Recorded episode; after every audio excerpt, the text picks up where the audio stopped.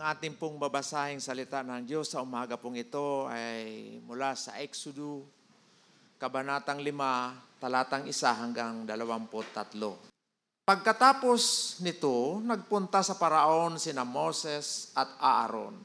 Sinabi nila, Ipinapasabi ni Yahweh, ang Diyos ng Israel, na payagan ninyong pumunta sa ilang ang kanyang bayang Israel upang magpista bilang parangal sa Kanya. Sinong Yahweh? Sinong siyang nag mag-uutos sa akin na payagan kong umalis ang mga Israelita?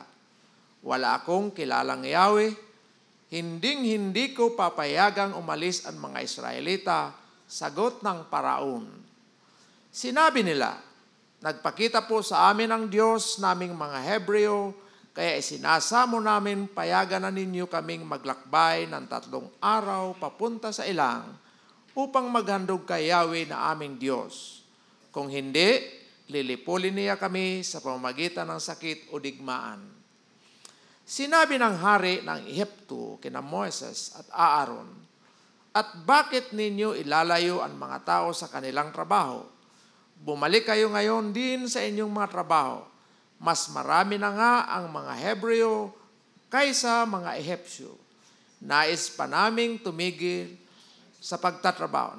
Nais pa ninyong tumigil sa pagtatrabaho. Sabi sa kanila ng paraon. Nang araw ding iyon, ipinatawag ng paraon ang mga tagapangasiwang Ehepsyo at ang mga kapatas ng Israelita. Sinabi niya, huwag na niyo silang bibigyan ng dayaming ginagamit sa paggawa ng tisa. Hayaan ninyong sila ang manguha ng gagamitin nila at ang dami ng gagawin nila ay tulad din ng dati. Huwag babawasan kahit isa. Tinatamad lang ang mga yan kaya nagpapaalam na maghandog sa kanilang Diyos. Lalo na ninyong damihan ang kanilang gawain at lalo silang higpitan sa pagtatrabaho para hindi sila makapakinig ng kung ano-anong kasinungalingan.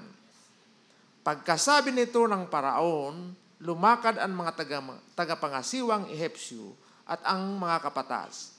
Sinabi nila sa mga tao, ipinapasabi ng paraon na hindi na kayo bibigyan ng dayami.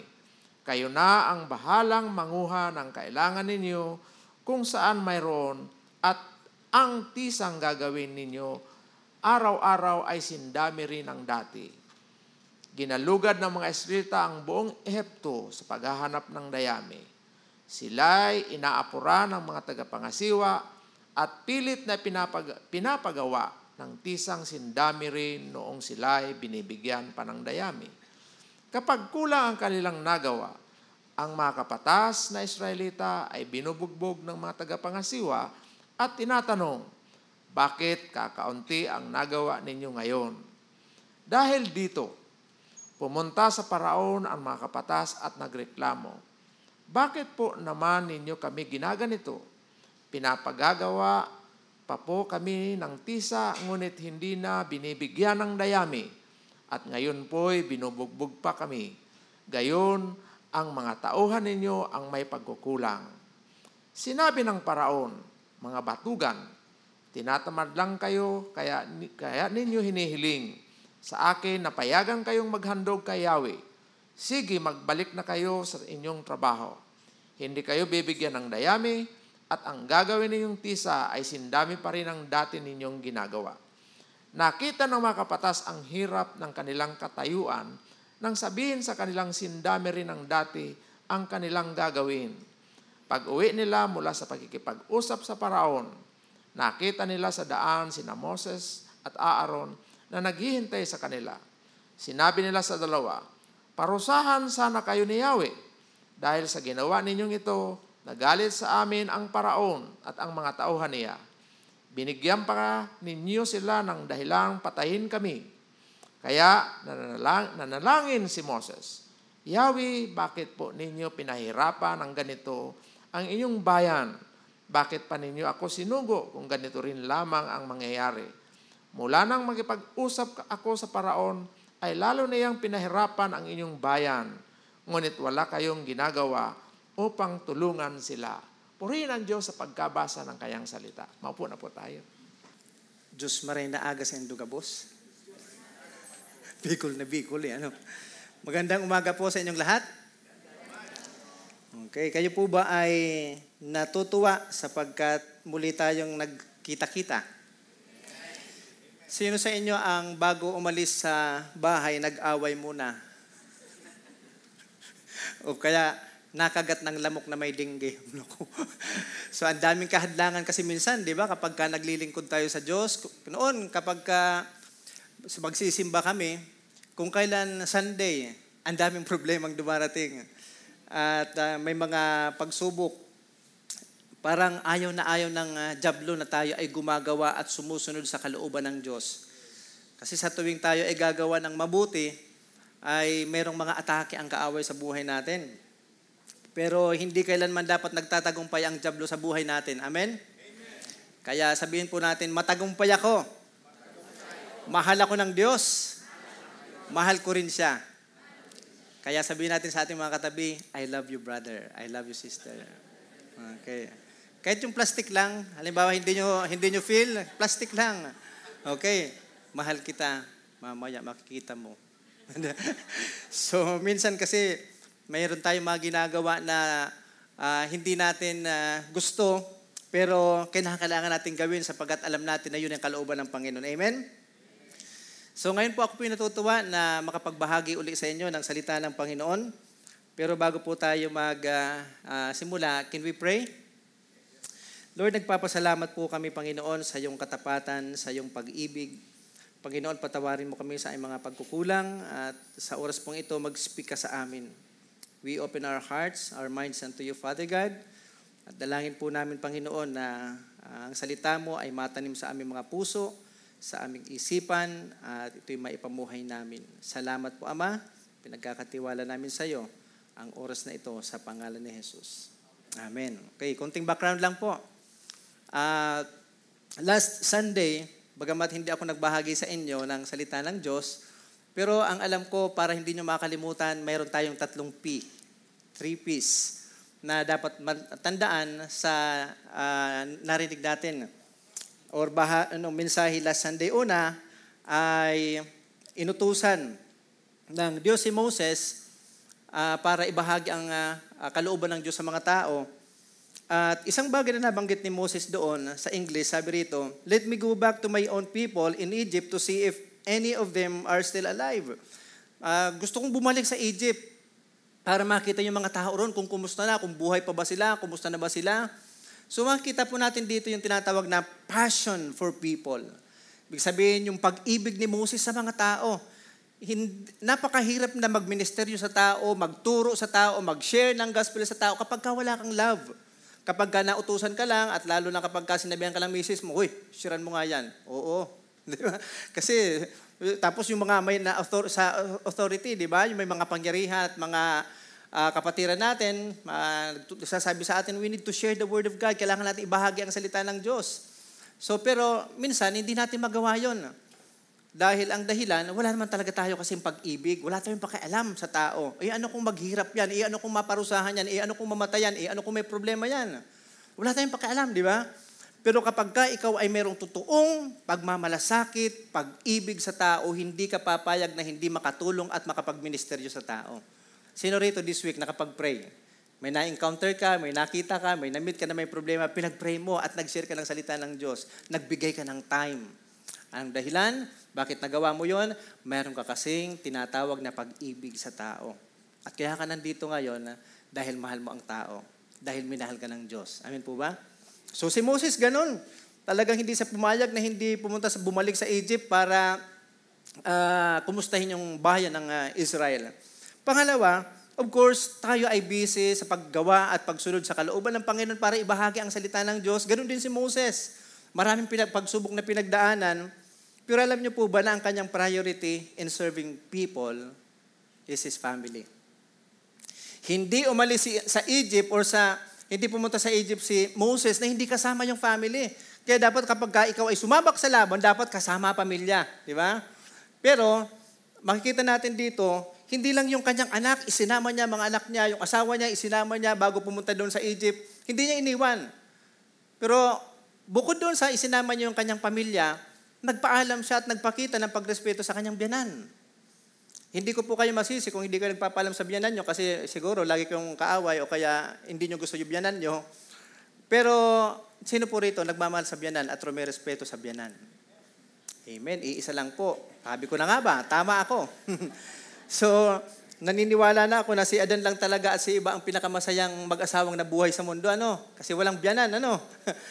Uh, parang uh, ano yan, uh, yung, uh, na, nandito ba yung nakausap ko nung last Sunday sa baba, second floor, nandito? Uh, nawala dito? Okay, pwede ako magkwento. so, mm, itong uh, anak ko, mag-aasawa na. Kaya sabi ko sa kanya, eh, hindi naman nakakilala sa Panginoon yung kanyang pangasawa. Kaya sabi ko sa kanya, ikaw, alam mo na ang anak ko ay kristyano, susunod ka sa kanya. so, maganda naman kasi mayroong pagmamalasakit ang isang nanay, ang isang magulang, para mapabuti yung kanyang anak.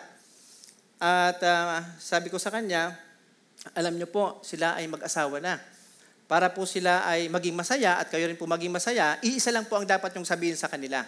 Kahit na nag-asawa pa ng hindi mananampalataya yan or sa susunod na panahon makakakilala sa Panginoon yan, isa lang po yung sabihin nyo at isa puso nyo para maging masaya po kayo. Sabi, ano po yon? Sabi ko, ginusto mo yan, mag-agwanta ka. so, no, magiging masaya yung nanay, bahala ka sa buhay mo, ginusto mo yan. Sige. Asawa ka lang hindi kristyano. Okay, anyway, uh, we are, uh, tayo po ay talagang napaka-concern sa ating family. Ano po?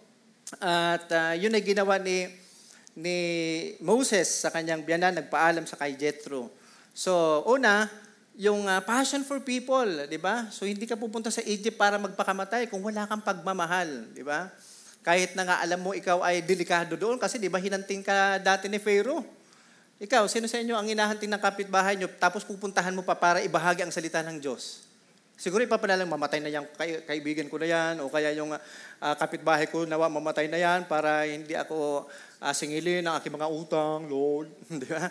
Dami natin mga ganun. Then, uh, pero hindi yan ang ginawa niya. Talagang mayroon siyang love at pinuntahan niya ang uh, Israel para ibahagi ang salita ng Diyos. Then, uh, kasi titinan nyo, yung Hebrew, di ba, kababayan niya, isinumbong ba naman siya? Kasi hindi naman sa isinumbong, hindi sa tatakas, tama? Yung Hebrew.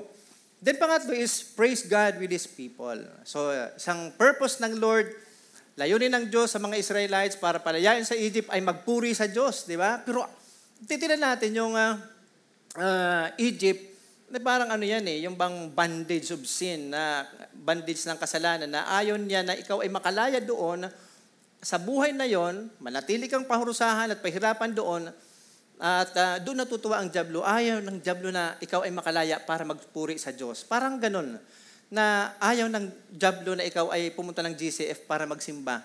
Kasi maulan. Tapos ayaw niya mag-absent ka sa trabaho kasi walang kakainin bukas. Di ba? So ang daming kahadlangan, ang daming problema. Uh, ano man yan, pero anumang bagay na pumipigil sa atin para magpuri, maglingkod, sumunod sa Diyos, ay hindi galing sa Diyos.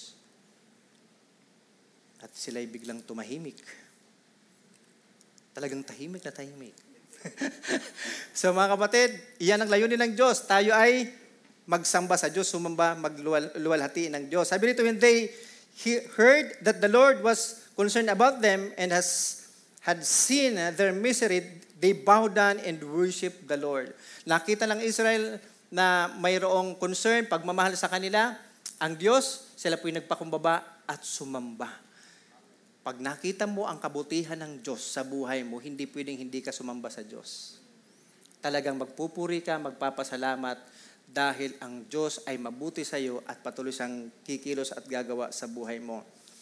Prioritize your family. Worship God with your family. Sambahin Unahin ng Diyos, sumamba kasama ang pamilya, mahalin ang tao maglingkod sa Diyos sa pamagitan ng pagsunod sa kanyang utos upang ibahagi ang salita ng Diyos sa tao at sa pamilya mo. Okay.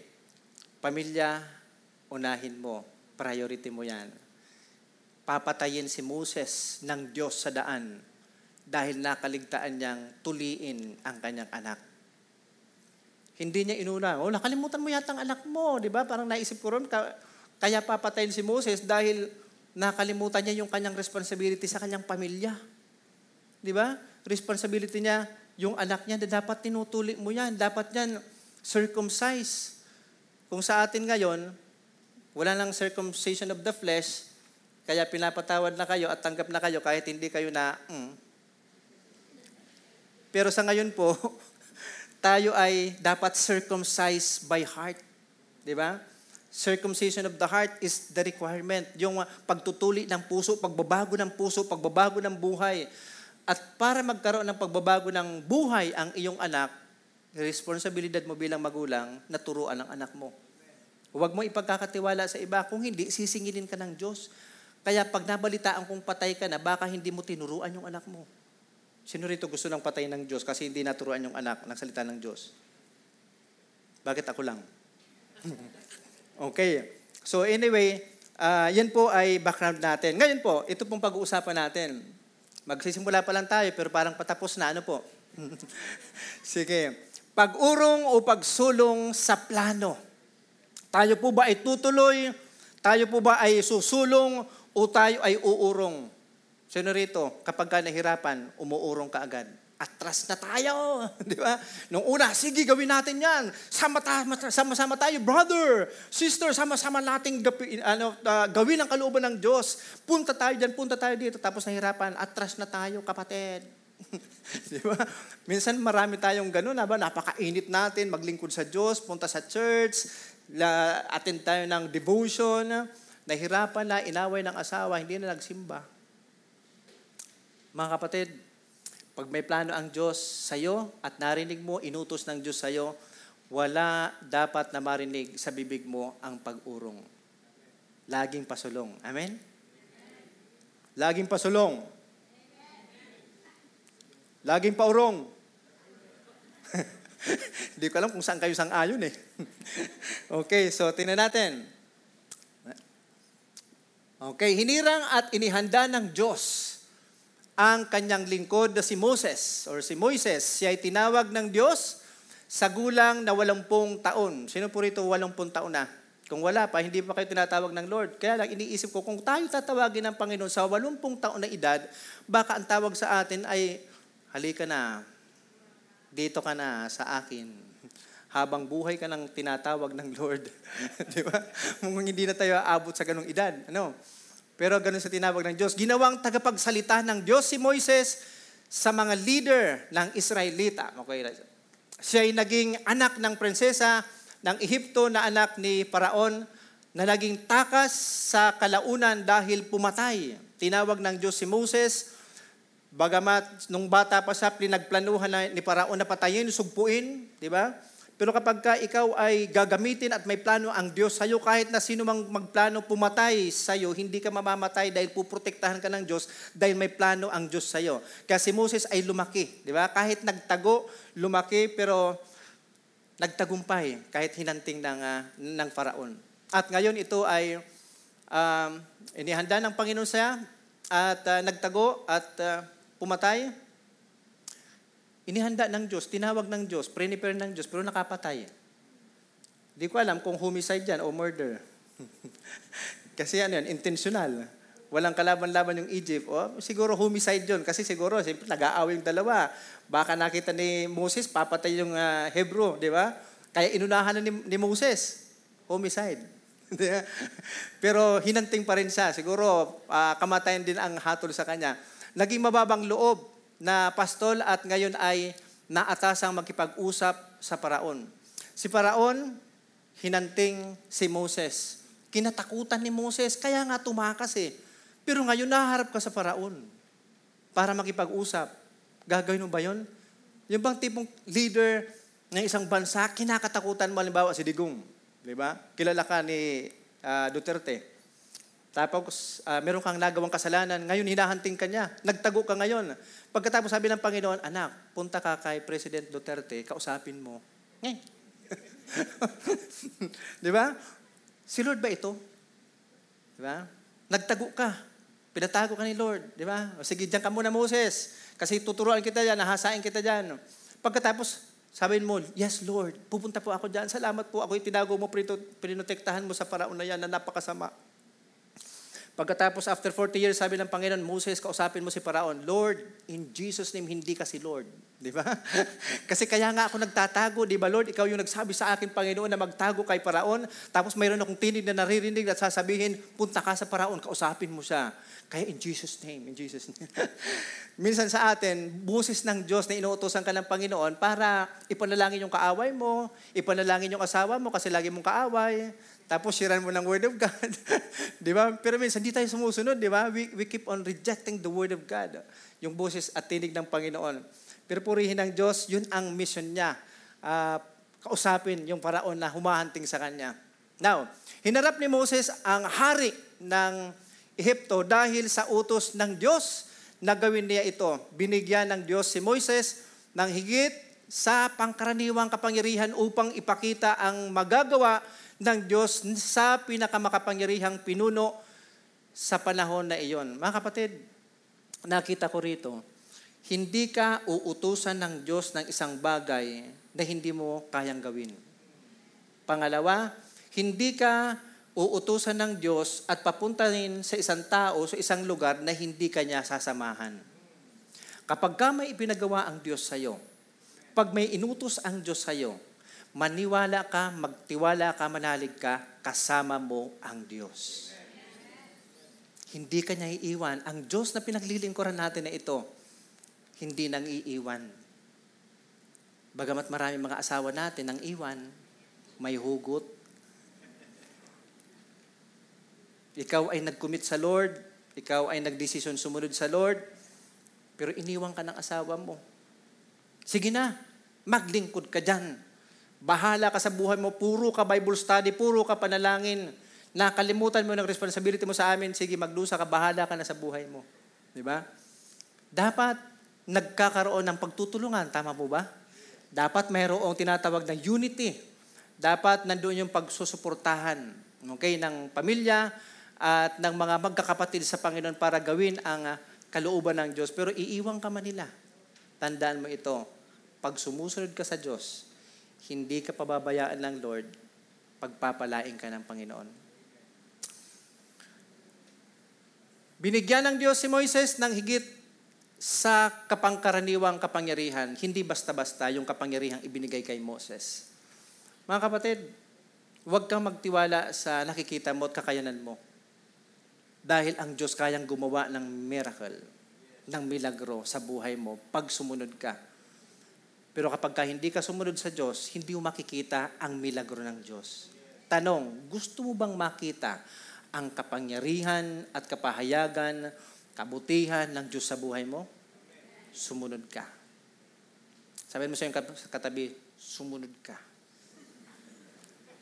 Uh, yung iba, bahala ka.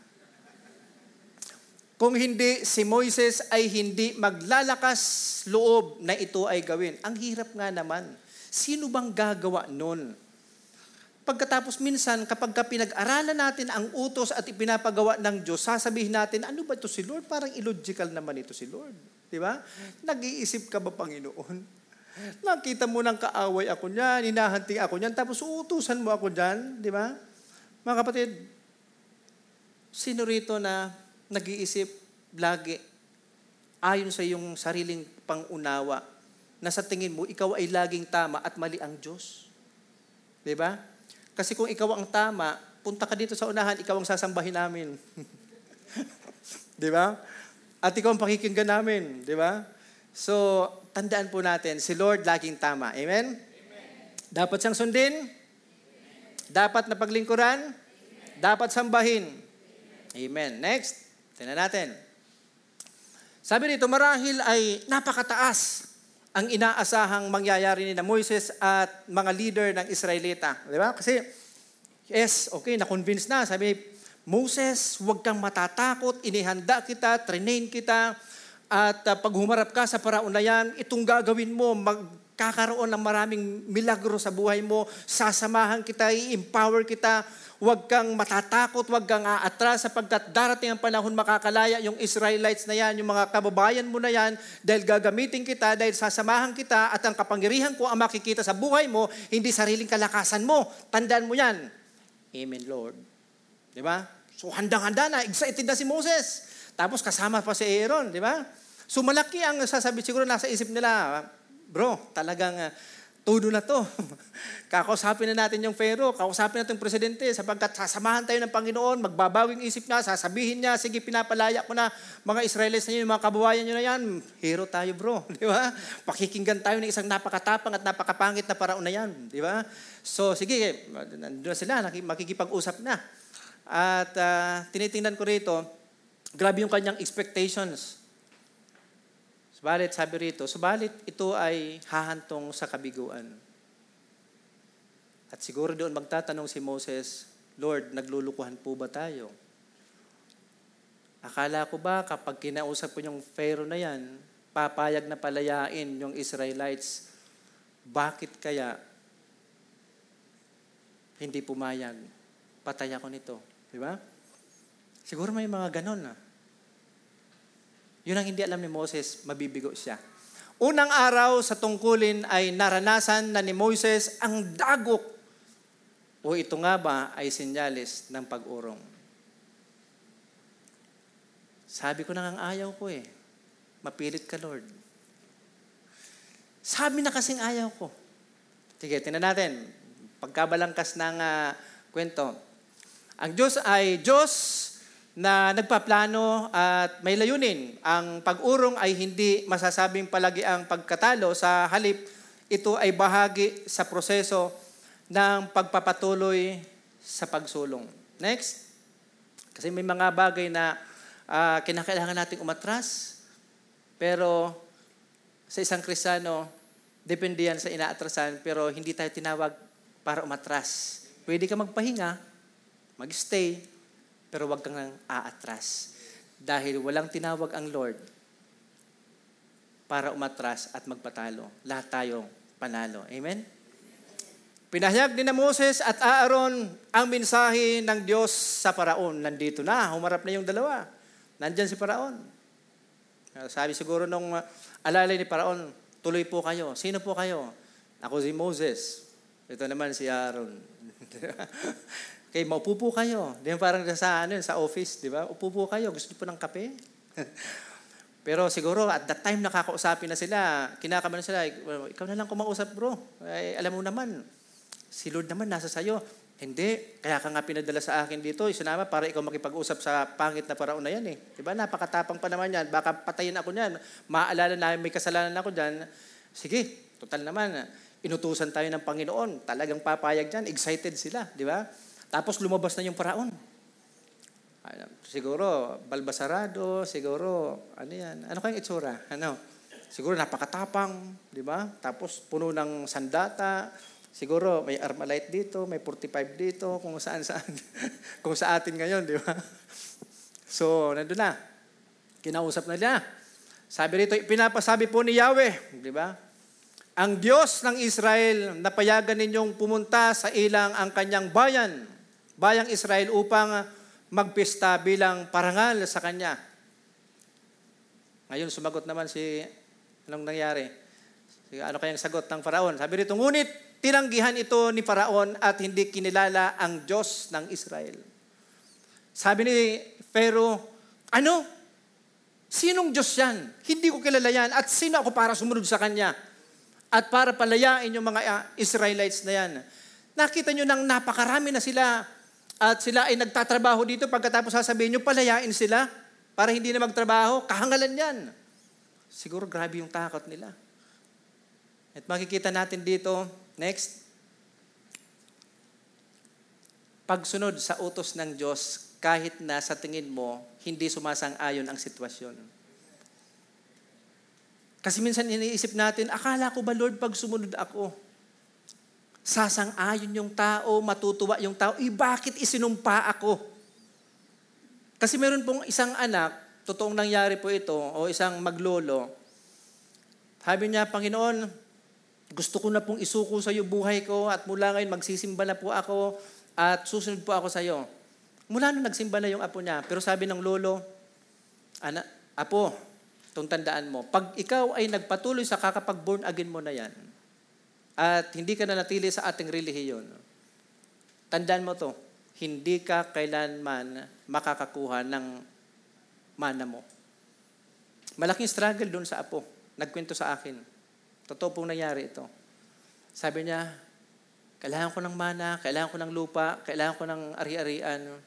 Pero alam mo, pastor, sabi sa akin, mas kailangan ko si Lord kaysa mana. Mga kapatid, nag-decide yung tao na yon na sumunod sa Diyos. At tinanggap niya yung challenge ng kanyang lolo na kahit hindi sa pamanahan, susunod siya sa Diyos. Mga kapatid, ano ba ang dahilan ng pagsunod mo sa Diyos? Sumusunod ka ba sa Diyos dahil may nag-share sa'yo na kapag sumunod ka sa Panginoon, pagpapalain ka niya, makakatanggap ka nito, mata, ma, mamahalin ka ng tao? E paano kung hindi mangyari yon?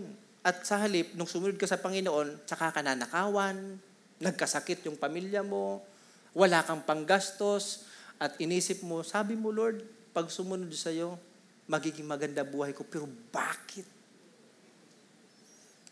Why, Lord? Last week, may nakausap ako. Sabi niya, Pastor, dami talagang problema ko. Gusto ko lang questionin si Lord. Kasi itong problema ko, lubog kami sa ganyan, lubog kami sa ganito. Tapos, naglilingkod ako sa Panginoon. Bakit nangyayari ito? Gusto ko lang questionin si Lord. Sabi ko sa kanya, ano bang bagay meron ka na hindi ibinigay ni Lord? Kung nawalan ka at nanakawan ka, magpasalamat ka, may nanakaw sa iyo. Ang iba walang nananakaw. Pangalawa, magpasalamat ka, hindi ikaw yung magnanakaw. Pangatlo, magpasalamat ka, buhay ka pa. Si Job matuwid. Walang kasalanan, sabi niya, matuwid, pero namatay yung kanyang mga anak at nawala yung ari-arian. Mga kapatid, ang dami nating problema sa buhay, pero wala tayong dapat piliin sa buhay, kundi ang sumunod sa Diyos. Tatatlong nag-amin. Walang kumbinsido sa sinabi ko. Wala tayong dapat piliin sa panahon ng pagsubok at problema sa buhay natin, kundi ang sumunod sa Diyos. Kahit ano mangyari, kumbinsido na sila. Praise God. Next. Pigilan. Okay, pinigilan ni Paraon ang pagbibigay ng dayami sa mga Hebro sa paggawa ng tesa. Kita mo na yon eh, sinasabihan nga na palayain yung Hebrew. Pagkatapos ngayon ay plus, lalong pinarusahan. Ngunit, mananatiling parehas ang hinihinging, hinihinging dayami or dami na magagawa mula sa mga iyon. Ang mga kapatas ng, na Israelita ay nagpahayag ng bigat sa damdamin na sa Paraon, subalit ito man ay tinanggihan. Lord, di ba to? Paraon, ano bang nangyayari dito? Bakit ganito? Bakit hindi na kami susuplayan ng uh, straw o yung tinatawag na dayami para gumawa ng tisa or ng bricks? Tapos yung kota hinihingi nyo, ganun pa rin. At mas lalo pa kaming hinigpitan. Ano ba ito? Bakit ganito? Ano bang nangyayari dito? Di nila alam si Moses, nakipag-usap kay Pharaoh, kay Paraon, di ba? Kasi kung nalaman siguro, later siguro, malalaman yan, may inis sila doon, di ba? So, ngayon, bakit ba ganito? Nag-plead sila, bakit ganyan? Na ano yan, nagtatrabaho naman kami, sumusunod naman kami. Pero bakit mas lalong pinarusahan kami na hirap na nga kaming magtrabaho at abutin yung kota na yan sa pamagitan ng dayami sinusupply nyo, tapos aalisin pa yung dayami, aalisin yung supply, tapos parehas pa rin yung uh, inihingi nyo, yung kota hinihingi nyo. Ano ba to? Kaya, naisip nila, ang ibig sabihin nun, tiis siya, daya mi. Nagtitiis na, nadaya pa. Di ba? Daya mi. Ano ba ibig sabihin ng daya mi? Ah, dayami. Um, uh, parang uh, antindi nung ano lala, uh, ano ba itong kahirapan na ito? Uh, hindi niya makakalimutan yun kasi yun ang panahon na kanilang pagtitiis, nagtiis na, nadaya pa. Sino rito, nagsakripisyo na, nag-invest ka na, nadaya ka pa. Magtiwala ka sa tao, pagkatapos nag-invest ka, nag-share ka, pinagsakripisyohan mo yon, tapos ipinagkatiwala mo pa kay Lord, nag-pray ka pa, tapos nadaya ka pa. Mga kapatid, yan ang gagawin ng Diablo at ginagawa ng Diablo ang parusahan ka at sumpain mo ang Diyos. Parurusahan ka. Papahirapan ka para sumpain mo at wag nang paniwalaan ang Diyos na pinaglilingkuran mo. This is a big, big challenge. Di ba? Sa buhay natin, sa paglilingkod natin, hindi lahat madali. Di ba? At kung kailan pa tayo naglingkod sa Lord, doon pa dumami yung problema sa buhay natin. Pero ang tanong, mamahalin mo pa ba ang Diyos? Susunod ka pa ba sa Panginoon sa kabila ng sarisan pagsubok at problemang hindi mo maintindihan kung bakit nangyayari sa buhay mo? Ang tanong, mamahalin mo pa ba si Lord? Magbabasa ka pa ba ng Bible? Pastor, magbabasa na po. Total noon naman, kahit noon, hindi naman talaga ako nagbabasa, magbabasa na po ako. Next. Okay. Nababasa po ba tayo ng Bible? Amen. Pagtitiwala sa Diyos ang kailangan natin sa panahon na may mga pagsubok at problemang dumarating sa buhay natin. Kumusta ba ang pagtitiwala mo sa Diyos? Kumusta ang pagsunod mo sa Diyos? Sana po, manatiling matatag, manatili tayong matibay sa pagsunod sa Diyos. Next.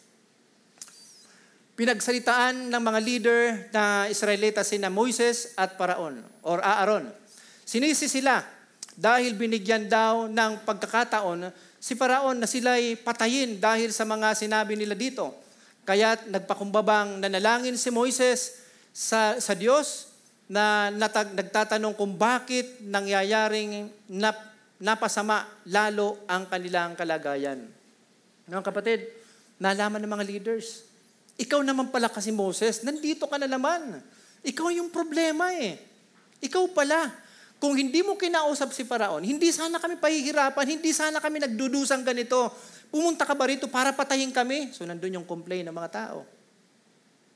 Mga kapatid, minahal mo na yung tao, nag-spend ka ng time, nag-spend ka ng resources, sumunod ka sa Panginoon, ikaw pa mali. Kaya anong gagawin mo? Magpapatuloy ka pa ba? It is a challenge. Isang hamon sa buhay natin. Kung tayo ay patuloy na susunod sa Diyos, minahal mo na. Di ba? Lahat ng bagay ginawa mo na. Ginagawa mo naman yung best mo. Ginagawa mo naman yung tama para sa kanilang kalayaan. Subalit sa panahon na yan, hindi pa nila alam kung ano nangyayari. Sa panahon na hindi mo alam at maraming kaguluhan sa buhay mo, huwag kang manisi, kundi manahimik at manalangin at tanungin ng Lord, ano po ba ang gusto mong gawin ko? Ano po ba ang mensahe mo? Hindi yung marami tayong sinisisi. Di ba? Ang dami nating mga uh, sinisisi sa mga problemang nangyayari sa buhay natin.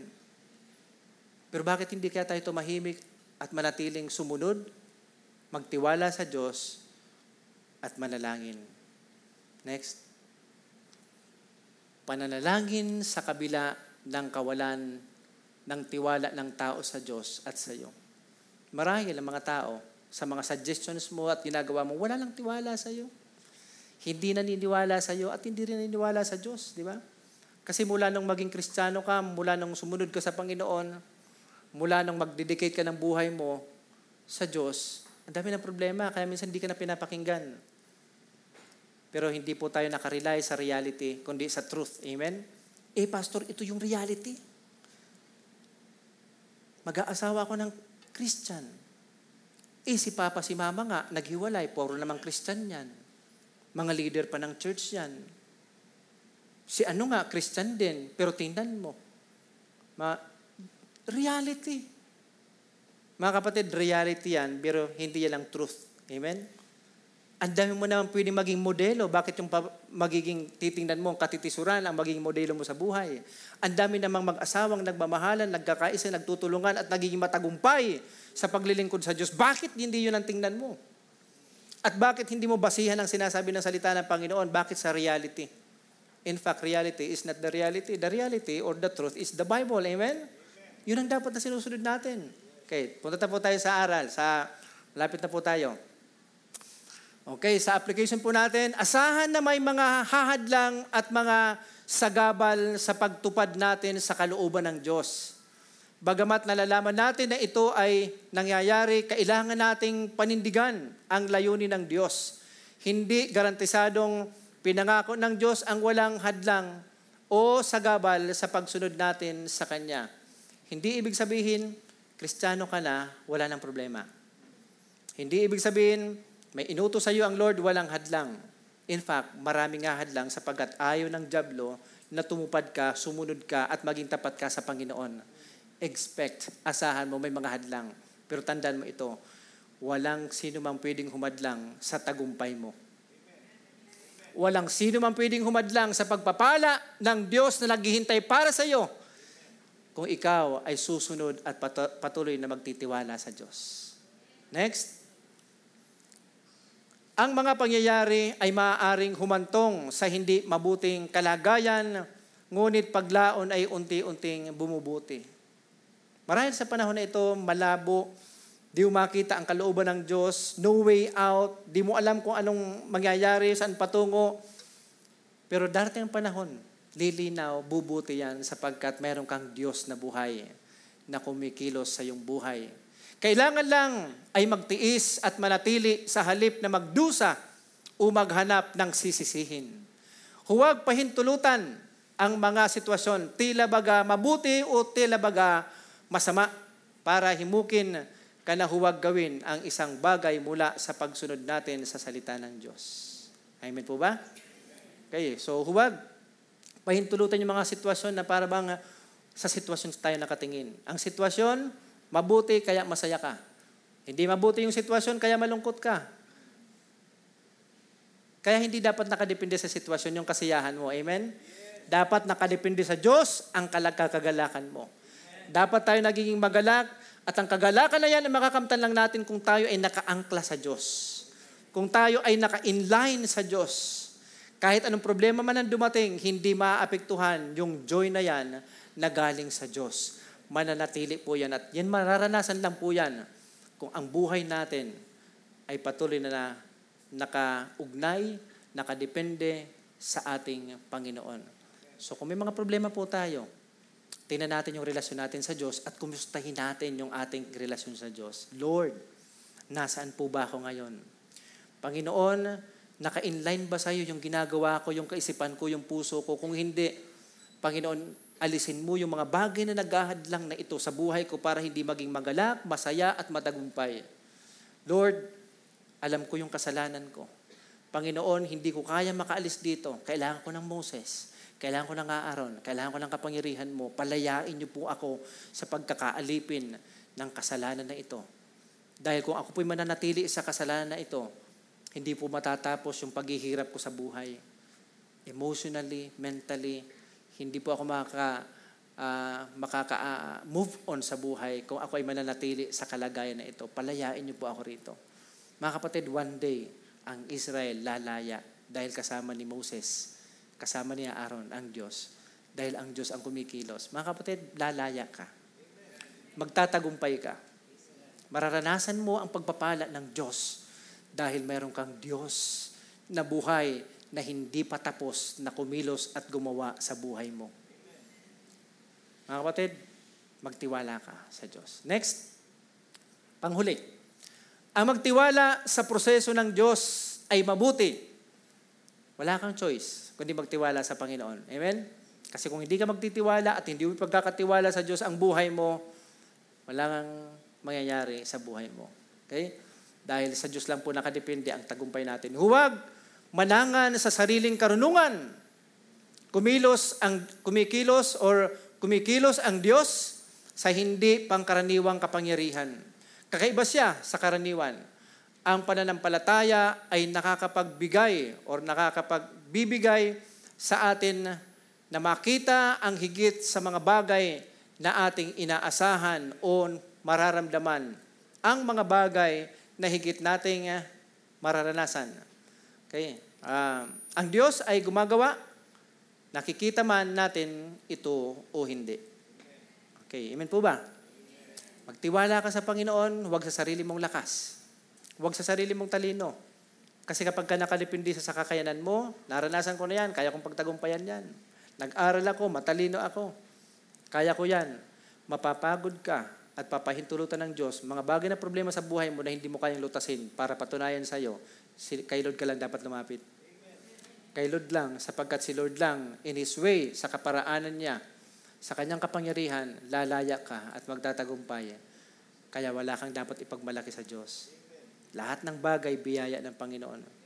Mga kapatid, sa ating pagtatapos, isang bagay ang na-realize ko at nagpapasalamat ako sa Panginoon. Minsan, meron akong uh, pinuntahan na grupo. Pagkatapos, humarap ako sa lahat ng mga leaders. Pagkatapos ay tanggap naman ako nung ina-applyan ko. Mayroong kumontra. Sumama ang loob ko dun sa kumontra. Pero sabi ko, Lord, bahala ka na. Ganon din yung isa. Ganon din yung nangyari. At ganun din sa isa. Di ko maintindihan nung una. Pero nang realize ko, salamat Lord doon sa kumontra. Kasi kung hindi dahil doon, hindi ako napunta sa kalagayan ko ngayon na kung saan nagpapasalamat ako sa pagpapala mo, sa kabutihan mo, at sa kalagayan na pinagkalo mo sa akin ngayon. Palapakan natin si Lord. God is the same with you. Marahil sa buhay natin, may mga tao tayong kinakainis, hindi sang ayon sa buhay natin, yung sa, sa kagustuhan natin, pero tandaan mo, allow God, pahintulutan mo ang Diyos ang kumilo sa buhay mo. Siya ang mag-a-arrange ng lahat. Para matupad, mangyari, maganap ang napakagandang plano at layunin ng Diyos sa buhay mo. Tayo pong lahat ay tumayo at tayo po'y manalangin. Kakaroon po tayo ng pag-aawitan, sasambahin natin ang Panginoon.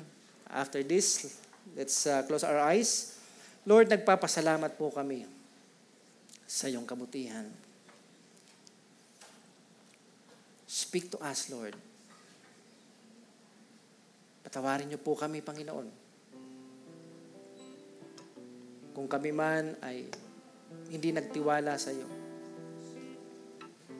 Tawarin niyo po kami, Panginoon, sa aming mga pagkukulang, sa aming mga kasalanan. Nagtanim po kami ng sama ng loob Marami kaming bagay na hindi namin nagustuhan. Ginawa ng aming mga kapatid, mga taong nakapalibot sa amin. Pero Lord, this time, nagpapatawad na po kami. At pinagkakatiwala namin sa iyo ang buhay namin. Father God, hindi po kami hihinto sapagkat hindi mo kami tinuruang huminto umatras. Hindi kami aatras sa anumang laban sapagkat kasama ka namin at kami po'y magtatagumpay dahil kasama ka namin, Panginoon. Hindi mo kami tinuruang sumuway, umatras sa anumang laban. Kaya, Panginoon, ang bawat sa amin tutuloy kahit anong mangyari sa pagsunod, pakikinig, at paglilingkod sa iyo. Panginoon, mataas ka sa buhay namin. Ano man pong pagsubok, ano man problema pinagdadaanan yung mga anak, Father God, walang imposible sa iyo, Panginoon. Palalayain mo sila. Pagpapalain nyo ang inyong mga anak na ito, Panginoon. Makakalaya sa anumang kahirapan, Panginoon. At matututo sila, Lord, sa kanilang pinagdadaanan na magtiwala sa iyo, manalig sa iyo. Sapagkat ikaw ay Diyos na buhay at kikilos ka, Panginoon, sa iyong kaparaanan sa isang bagay na hindi kayang gawin ng tao. Maraming salamat po. I declare blessings, Lord, sa bawat isa. I declare victory, Lord God. Katagumpayan, pagpapala, kalusugan sa bawat isa na nandito ngayon at pagpapala sa kanilang mga trabaho, sa kanilang mga pag-aaral, sa lahat ng kanilang mga plano, sa kanilang mga ginagawa. Panginoon, hindi ka papayag na may matalo sa iyong mga anak. Ang bawat isa na nandito ngayon magtatagumpay sapagkat ikaw ang tumawag sa amin at mayroon kang magandang plano sa amin at walang sino man pwedeng sumira sa plano na yan. Salamat po Ama, purihin ka, sambahin ka. Ito po aming dalangin in Jesus' name. Amen.